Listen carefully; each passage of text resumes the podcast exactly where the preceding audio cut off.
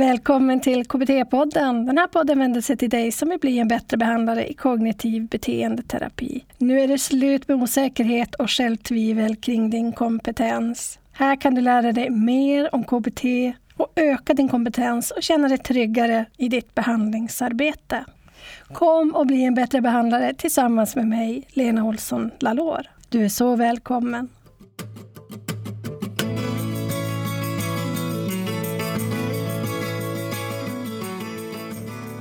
Ibland är det här rätt kroniska tillstånd och så har någonting hänt som gör att det är värre än vanligt och så söker man. Mm.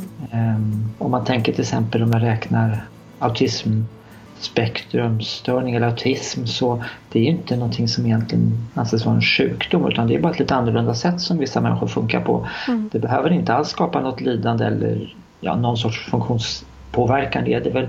Men tillståndet i sig är ju inte alltid någonting som man behöver psykiatrisk hjälp för. Men det är klart om man är lite annorlunda funtad så ökar risken naturligtvis för att det blir bekymmer i tillvaron och konflikter och, och, och sekundära problem och sånt.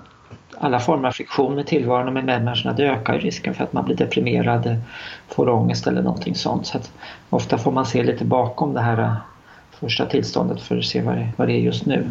Mm. Det är en fråga vi gärna ställer när människor kommer med en, kanske ganska ihållande problematik och fråga vad är det som gör att du kommer just nu? Och då kan det vara så ibland att många människor har det ganska svårt med de här tillstånden och det, man har inte så stora marginaler för påfrestningar längre och så händer någonting mm. som väl vore jobbigt för oss alla kanske men där där vi som har turen att ha lite mer marginaler kanske ändå inte måste söka en psykakut. Men har man inga marginaler då, då måste man vända sig någonstans. Mm.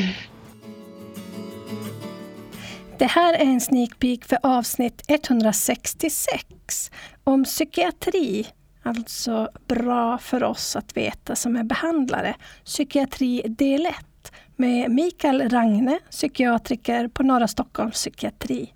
Och I det här avsnittet diskuterar vi frågorna hur kan man skilja mellan psykiatri, psykologi och psykoterapi? Och var går gränsen mellan psykisk ohälsa, psykisk sjukdom och psykisk störning? Och vilka sorts lidande hos patienterna är vanligt förekommande på akutpsykiatrin?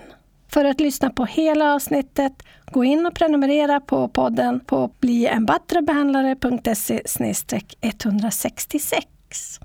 Din prenumeration visar att du uppskattar podden och vill att vi ska fortsätta skapa innehåll som hjälper dig till att bli en bättre behandlare. Din prenumeration hjälper oss med underhåll av KBT-podden. Kostnaden för skapandet och vår tid, använder står jag och Camilla för. Vi tackar dig allra ödmjukast som redan prenumererar på podden och gör det möjligt för oss att fortsätta skapa denna KBT-podd. Och nu om du vill lära dig mer om psykiatri och höra tankar om psykiatrin med mig och Mikael Ragne som är psykiatriker, gå du in på www.blienbattrebehandlare.se 166. Och där kan du oavsett om du prenumererar på podden ta del av vår poddblogg, sammanfattning, hållplatser och boktips och också vårt gratismaterial. Eh, den här veckan är vårt gratismaterial en liten checklista om röda flagg som du kan ha i åtanke när du möter till exempel personer med depression. Så just en ökad risk för suicid, ja men då kan den här checklistan vara till hjälp. Den kommer från vår webbutbildning Triagering för baspersonal. Så den kan du ladda ner på blienbattrebehandlare.se 166. Och där kan du förstås också prenumerera på vårt nyhetsbrev. Du kan också googla på Bli en bättre behandlare så hamnar du också rätt. Jag och Teknikmillan hoppas på ett snart återhörande. Hej så länge!